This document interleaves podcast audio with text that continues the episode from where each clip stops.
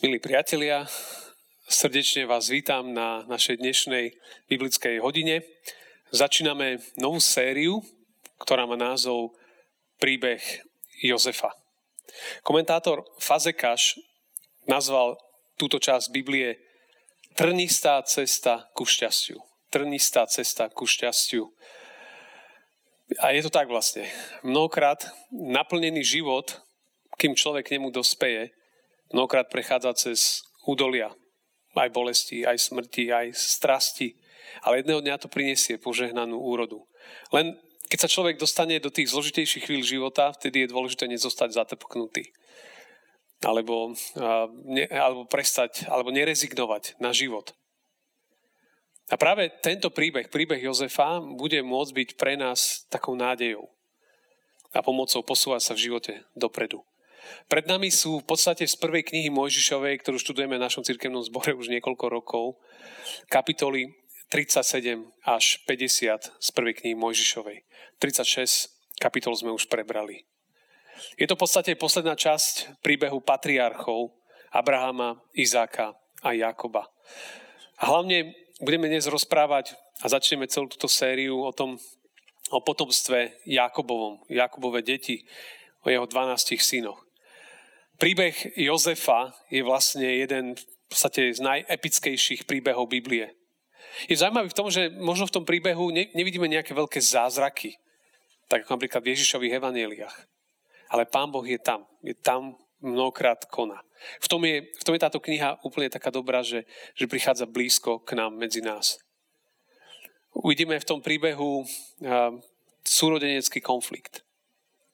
Uvidíme zradu, zažijeme odpustenie, zažijeme zmierenie, zažijeme niečo, čo zažíva každý z nás nejakým spôsobom.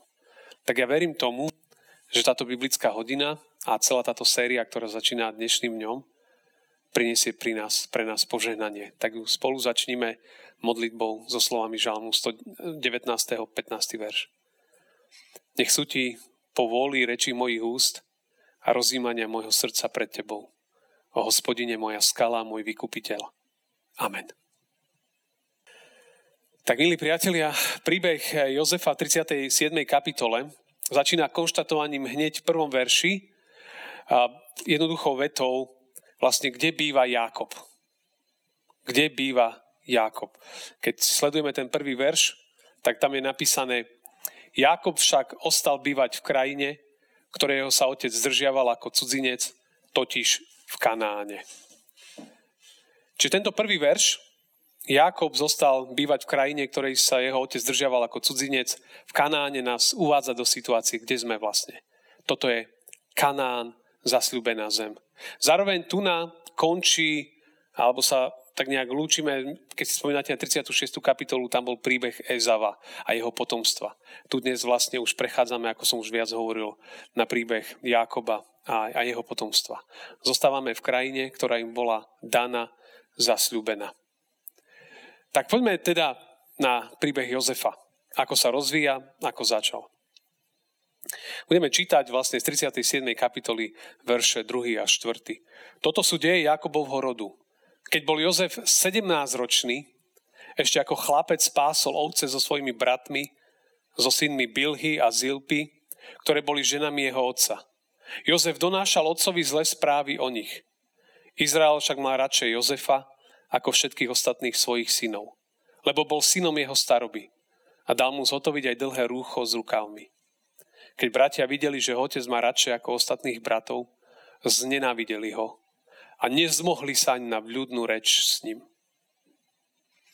Tak tu sme úplne vhupli do, do deja Jozefa.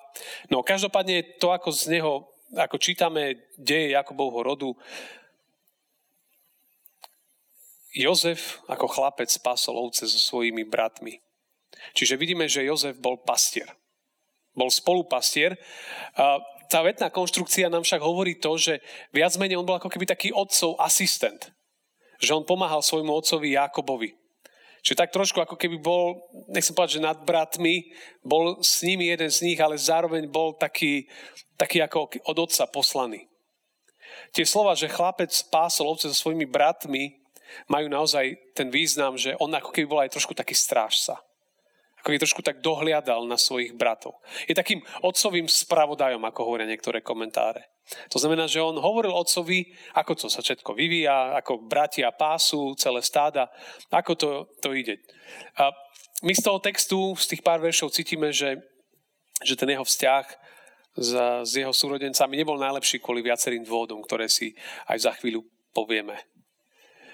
Je tam definované, že vstupujeme do príbehu, keď mal Jozef 17 rokov. Keď mal 17 rokov, úplne sa zmenil jeho život. A v dnešnej dobe 17 rokov je taký stredoškolský vek. V podstate stredoškolský vek je mnohokrát taký kľúčový vek, kedy sa, kedy sa formuje budúcnosť mladých ľudí. Kedy vlastne sa kedy Pán Boh koná dôležité veci v ich živote. Práve v tomto veku mladí ľudia veľa rozmýšľajú o tom, kde sú, kto sú, kam smeruje ich život, kde je v tom celom Pán Boh. Práve v tomto veku, v stredoškolskom veku. Aj, aj v mojom živote to tak bolo. Si spomínam na strednej škole, na celoslovenskom stretnutí mládeže, som bol práve stredoškola, kedy Pán Boh veľmi osobne prehovoril do môjho života a úplne zmenil jeho trajektóriu, úplne celé smerovanie. A ja som za to veľmi vďačný. To bolo práve v tomto veku, okolo, okolo veku Jozefa. Jozef Tuna v tomto príbehu práve aj v tomto veku 17 rokov zažije úplne obrovskú zmenu svojho života. A ona nebude v tej chvíli taká nejaká pekná alebo dobrá. Tak poďme naspäť k nemu. Čo vieme o ňom? No prvá taká vec je o tom napísaná, že Jozef donášal zlé správy o svojich bratoch, otcovi. tak to hneď cítim, hej, donášal zlé správy, už to slovičko donášal. A to slovičko nám trošku aj definuje to, že Jozef, aj keď budeme sledovať neskôr jeho život, tak on bol v tom veku stredoškolskom alebo 17-ročnom, on vedel veľmi dobre rozlíšiť, čo je dobré a zlé. A, že to mal nejak vy, vypestované v sebe a zdá sa, že keď jeho bratia robili nejaké veci, ktoré neboli v poriadku, tak Jozef sa toho nezúčastňoval, že mal taký, taký, taký dištanc, trošku takú vzdialenosť. Hej, že, že sa ne, nespolu. To je jedna vec. A druhá vec je v tom, aj v tom texte, a tam nejak čítame, že, uh, že Jozef donášal otcovi. To znamená, vieme, to sa niekedy stáva, že tie maličké deti, keď sú v rodinách, tak jedno na druhé tak povie, a on toto urobil, a ten toto urobil. A tak radi, tak jeden druhého, keď im to vyhovuje, tak potopia, lebo z toho vyplynú niekedy nejaké výhody. Tu na, že donášal na svojich bratov, už v našom preklade to má takú trošku negatívny význam. Cítime, že donášal na svojich bratov. A to tie slova, ktoré sú v hebrejčine použité, tak vlastne oni, keď sa používajú v Biblii, tak sa viackrát používajú tiež v takom ako negatívnom zmysle. Že keď naozaj donášal, tak to má skôr taký, taký negatívnejší význam. Tak to je prvá vec. A bratia to vedeli, lebo oni to vedeli. Druhá zvláštna vec je, že, že Jakob mal Jozefa radšej ako ostatných. A to je už iný kaliber takisto. Inými slovami, ak má rodič vyslovene radšej jedno dieťa ako druhé a dáva to najavo, to, to nerobí dobrotu a to spôsobuje, to spôsobuje újmy, psychické újmy a, a vnútorné, vnútorné trápenia. A Jozef bol, Jozef bol veľmi obľúbený u otca. Tá otázka, ak si ju položíme, že prečo, tak on text nám hovorí, lebo to bol syn staroby. Narodil sa mu už v starobe naozaj jeden ten predposledný syn. Bol to syn ešte milovanej Ráchel.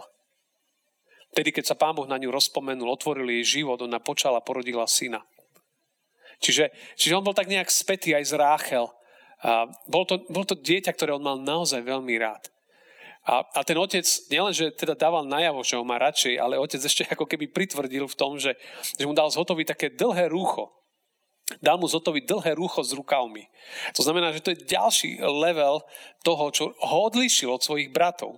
Oni mali niečo oblečené a on chodil v niečom úplne inom. Ak by sme a, tie slovné spojenia, ktoré sú tam a hovoria o, o tom jeho oblečení, tak ak a, Takéto slova sa používajú napríklad ešte v druhej knihe Samuelovej, 13. kapitole 18. verši. Tam je opísané kráľovské céry, Tamar. Ale na sebe mala dlhé šaty s rukavmi, to je ako presne tu, dlhé šaty s rukavmi, lebo také plášte si obliekali kráľovské céry panny. To znamená, že že oni možno ešte nevedeli, ale to rúcho, ktoré on mal na sebe, Jozef, ktoré ho odlišovalo od ostatnej rodiny, od bratov, v podstate to bol obraz kráľovského.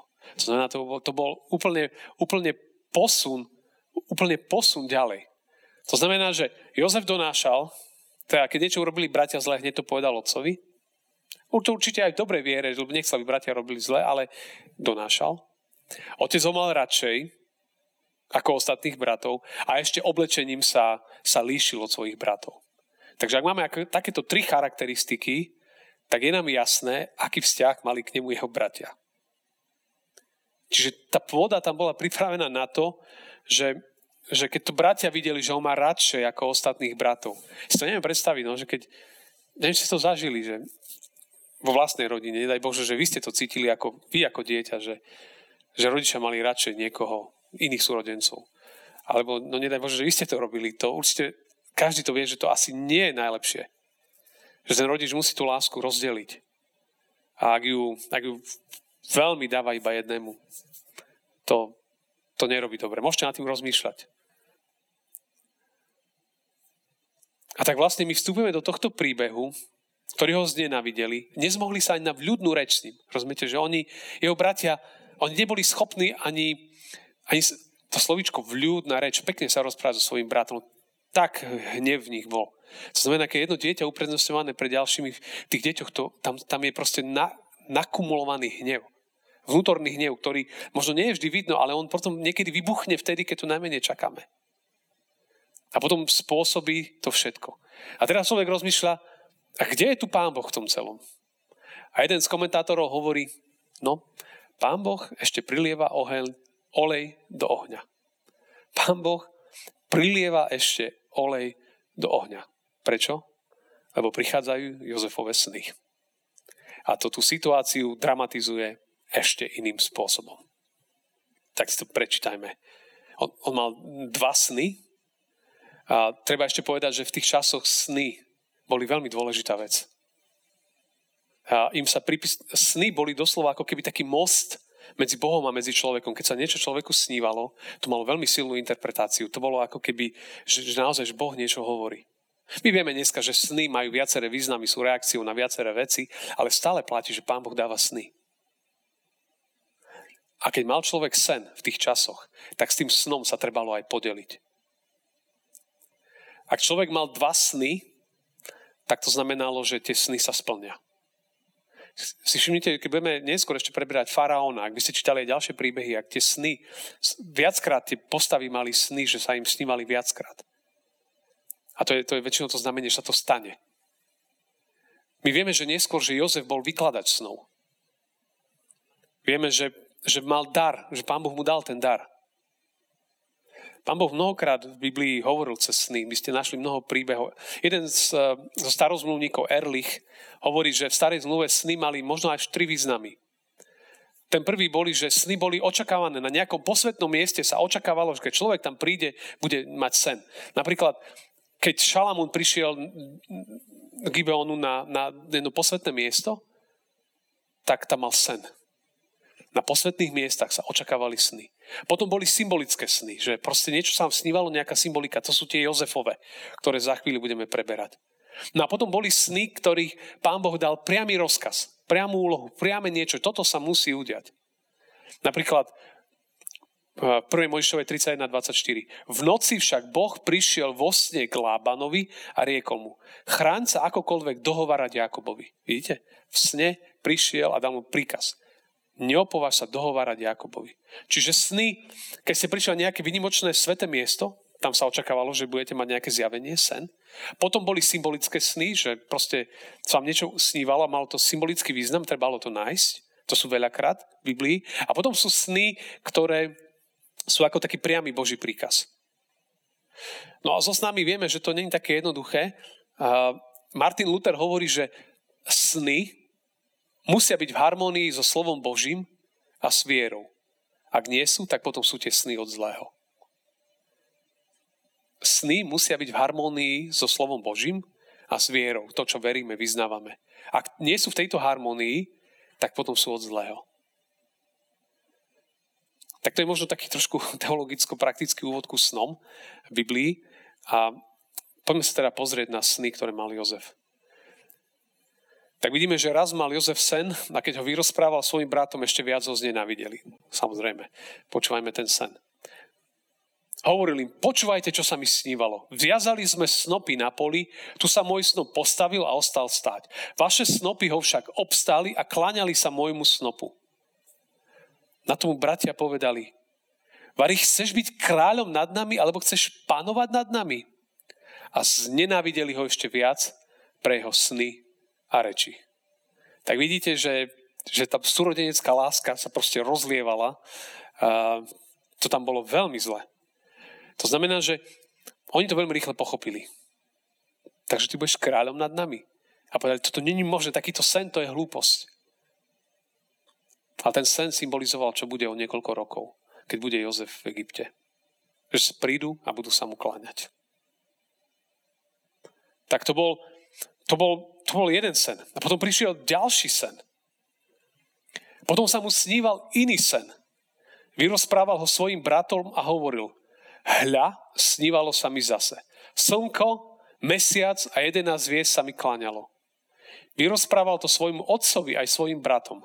Ale otec opokárhal a povedal mu, aký sen si to mal? Varí sa ti ja, tvoja matka i tvoji bratia prídeme kláňať až po zem? Jeho bratia na neho žiarlili, ale otec si to zapamätal. Takže vidíme, že jeden sen bol a prišiel ďalší sen. Ten sen, ako mnohokrát symbolicky sa chápe, že, že on bol veľmi podobný významom, len s tým, že tam bolo ešte pridané slnko, mesiac, veľmi rýchlo pochopili, že to je symbol rodičov. A, a, táto symbolika slnko, mesiac, komentátori mnohí hovoria, že je to symbolika, že tento príbeh bude mať aj dopad na dejiny sveta. A my vieme, že mal dopad, lebo skrze, skrze Jozefovo konanie bol zachránený izraelský národ a z izraelského národu neskôr prišiel Mesiáš. Ale v tejto chvíli, v tomto momente, tieto sny, ktoré Boh dal, spôsobovali nie, že pokoj, alebo že, že hľadanie toho, že Pane Bože, čo nám chceš povedať, ale spôsobili uh, hnev celej tej situácii. My vidíme, že Jozef sa podelil s tým snom, povedal to bratom, potom prišiel za otcom. Ja som už hovoril, že so snami sa trebalo deliť. To, to bolo niečo, čo sa malo diať.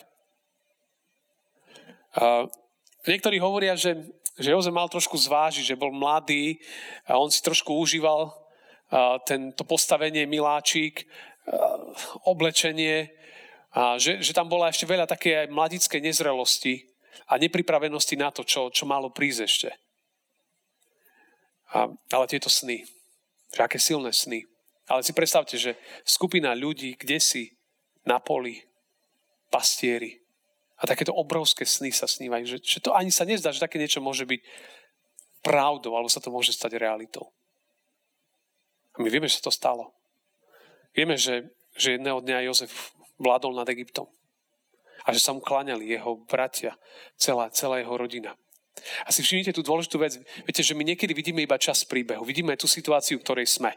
A tam sa niekedy škvaríme ako nejaké pečené prasa na, na grille, proste, ktoré sa škvarí a není mu, není mu dobré, proste to je zle.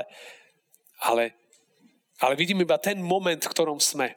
A mnohokrát my nevidíme, rozumete, väčší príbeh, sa nám dejú v živote všelijaké veci. Možno sa nám dajú, dajú krivdy, alebo, alebo nie sme, trápime sa s tým, čo sa deje. Ale, lebo my vidíme tu a teraz, túto moju situáciu, toto je celé zlé teraz. A my niekedy nevidíme väčší príbeh. A to nás niekedy ochudobňuje a, a trápi nás to.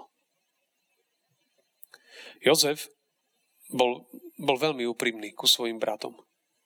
Aj ku svojej rodine. Ale spôsobilo to, že, že v podstate zostal nepochopený. Jeho sny ich všetkých prevyšovali. A nikto to nevedel uchopiť v tej chvíli. Žiarlili. Ten text skončí slovami, že, že oni žiarlili. V starej zmluve, keď sa použije slovičko žiarli, väčšinou za ním nasleduje nejaký čin. Poži- a, a, tak aj v živote poži- pri žiarlivosti potom nasleduje niečo. A tu na, že bratia žiarli, my vieme, že to budeme na budúce preberať, že čo, čo začali robiť. Bratia na neho žiarlili. Ani si neuvedomujú, že žiarlia na svojho budúceho záchrancu. Ale v tej chvíli ho vidia iba ten, ktorý proste robí zle nám. Oni nevidia že kto, kto je ich brat, alebo kto bude ich brat. Ani on to nevedel v tej chvíli. A to, čo on zažíval od, od 17 do 30 rokov, čiže 13 rokov života, to, to nebude jednoduché. A budeme to o tom rozprávať ďalej. Tam je napísané, že otec si to zapamätal. Viete, že otec... Je to zaujímavé, že ten Jakob však on prežil nie také príbehy. On mal viacero zjavení. Boh sa mu viackrát prihovoril. Ako keby nevedel to tu naprečítať, že, že to pán Boh niečo im hovorí. Že, že tu je vážny sen. My vieme, že, mm, že v Novej zmluve Mária, Ježišova matka, pri nej viackrát napísané, napríklad Lukáš 2.19, ale keď prišli pastieri a oznámili, že kto, kto to je vlastne, to je narodené dieťa. Ale Mária zachovala si toto všetko a premyšľala o tom v srdci. Alebo keď mal Ježiš 12 rokov. Matka však zachovávala všetky tie slova v srdci. Hej, čiže ten otec to zapamätal, že on, on videl, že, že tam je niečo a on si to pamätá. Tie, tie definujúce momenty ich syna. A tak možno, že čo z toho si môžeme zobrať a možno do svojich životov, z týchto 11 veršov. Niekedy, keď Pán Boh dá niečo do našich srdc, je to veľmi dôležité. Tento príbeh, tento sen definoval budúcnosť. Niekedy sa stáva, že Pán Boh dáva sny, nejaké vízie položí na srdce ľuďom a hm, niekedy realita je taká, že, že tí druhí najbližší tie sny zabijú že, že ich vysmejú, že im neuveria. A preto je veľmi dôležité v živote nevysmievať sa ľuďom alebo neodpálkovať ľudí hneď, ktorí možno, že, možno inak vidia veci. Alebo že Pán Boh im niečo dal na srdce. Možno nevysmievať sa, že sú nejakí snílkovia. Ale možno, že pokornejšie premýšľať nad tým, čo hovoria. Pán Boh dáva, dáva, dáva, dáva sny dáva niečo na srdce, človeku položí kam ho, do čoho ho volá. A niekedy sa stane, že my to, to necháme len tak, zabudneme na to. Ale niekedy je veľmi dôležité sa, sa aj oprieť o to, čo Pán Boh povedal vo svojom slove. Niekedy ku nám prehovorí veršik v živote, ktorý, ktorý je náš životný veršik, ktorý nás nesie. A nám pomáha stáť pevne v živote. Jozef, Jozef mal tieto veľmi silné sny, aby, a jemu mohli pomôcť. Matthew Henry hovorí takú veľmi zaujímavú vetu, že Jozef mal pred sebou mnoho súženia a preto mu Boh včas zjavuje túto perspektívu jeho povýšenia, aby ho podopierala a utešovala počas toho dlhého a žalostného trápenia, ktorým mal byť skúšaný. Rozumiete, že Pán Boh mu dal na začiatku povzbudenie, že, že, že tak toto bude súčasť jeho života ale od, on mal 17 rokov, keď sa to stalo. Viete, kedy sa to naplnilo, keď mal 30? 13 rokov. On, a budeme to počúvať od budúceho týždňa. To bude hneď dráma, čo všetko sa mu bude diať. A Matthew Andri tak nejak hovorí, že, že, že toto je ako keby, že pán Boh mu dal toto slovo. Aby ho podržal, keď prídu ťažké chvíle.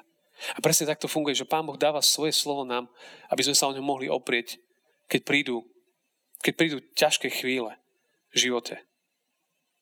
Pán Boh má vždycky s nami dobré plány. Ale niekedy, kým sa tie plány stanú realitou, to trvá čas. Niekedy, to, niekedy prejdú roky. Treba však byť Bohu verný. Aj keď sa nám niekedy zdá, že Pán Boh v živote nejak mlčí alebo nerozumieme tomu, čo robí. Vernosť je, je, veľmi, je veľmi dôležitá. Mnohokrát človek potrebuje čas, kým sa pripraví kým bude zrelý na to, čo má byť. Jozef potreboval 13 rokov tvrdého, možno aj formatovania alebo formovania, kým bol pripravený viesť nielenže celý Egypt, ale bol pripravený potom sa raz stretnúť z očí v oči svojim bratom a povedať, odpúšťam. Za to všetko, čo ste mi urobili, to, to sa nedá len tak. To človek si musí prejsť nejakou cestou. Ale, ale to, to trvá. Preto, kým nie je koniec, nie je koniec. Kým nie je koniec, nie je koniec. Kým sme tu ešte, nie, nedajme preč svojho života, že niečo nám Pán Boh niekedy dal na srdce. Niečo, do čoho nás zavolal a my sme to, lebo okolnosti života prišli, tak sme to odpálili, od, alebo nedokážeme to, to uniesť. On dáva aj svoje slovo, dáva všetko potrebné, aby sme, aby sme obstali. Cez Jozefa úžasné veci sa budú diať ešte neskôr. On bude zachránca svojho národa. A to chcem povedať ešte, že, že Jozef vlastne je predobraz Ježiša Krista. Cez Jozefa Pán Boh zachráni vyvolený národ, z ktorého neskôr príde Kristus.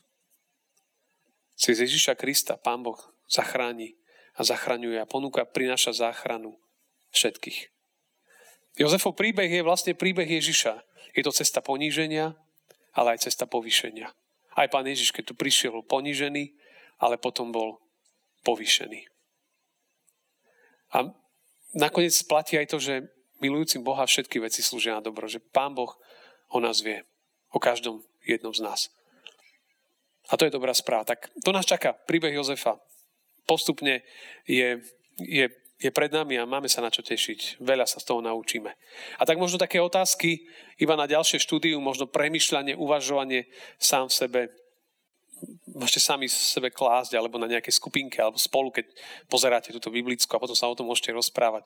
Čo vás zaujalo, oslovilo na dnešnej biblickej hodine? Môžeš si to aj poznať, že premyšľaj o tom, alebo sa rozprávaj s niekým. Čo ťa zaujalo, čo k tebe prehovorilo. Tá druhá otázka, že, že máš ešte vo svojom živote nejaké sny? Je ešte niečo, čo Pán Boh nám dal do života? A my sme niekedy to už pochovali, že á. A tretia otázka na uvažovanie, že, že na základe dnešnej témy, toho, čo som počul, budem vo svojom živote a teraz tam každý doplní, že čo budem vo svojom živote robiť. Čo to pre mňa osobne znamená. To sú také tri jednoduché otázky, na ktorých môžeš doma aj tu premyšľať a uvažovať. Toto je príbeh Jozefa a jeho úvod. Ešte sa na záver pomodlíme. Ďakujem ti, Pane, za to, čo, čo nás učíš cez tento príbeh a čo nás budeš ešte len učiť. Modlím sa tak za každého jedného z nás, aby aj naše životy, na našich životoch sme mali takú dôveru, že sme v tvojich rukách, nech sa deje, čo sa deje, nech prídu akékoľvek vlny. A ak si nám niečo dal na srdce, nedovol, aby to zarástlo, aby to spustlo, aby sme to opustili, ale práve naopak daj nám silu, odvahu a vieru doverovať ti. Aj keď sa to nedeje ešte, vediac, že raz príde deň, kedy to všetko vykličí. Amen.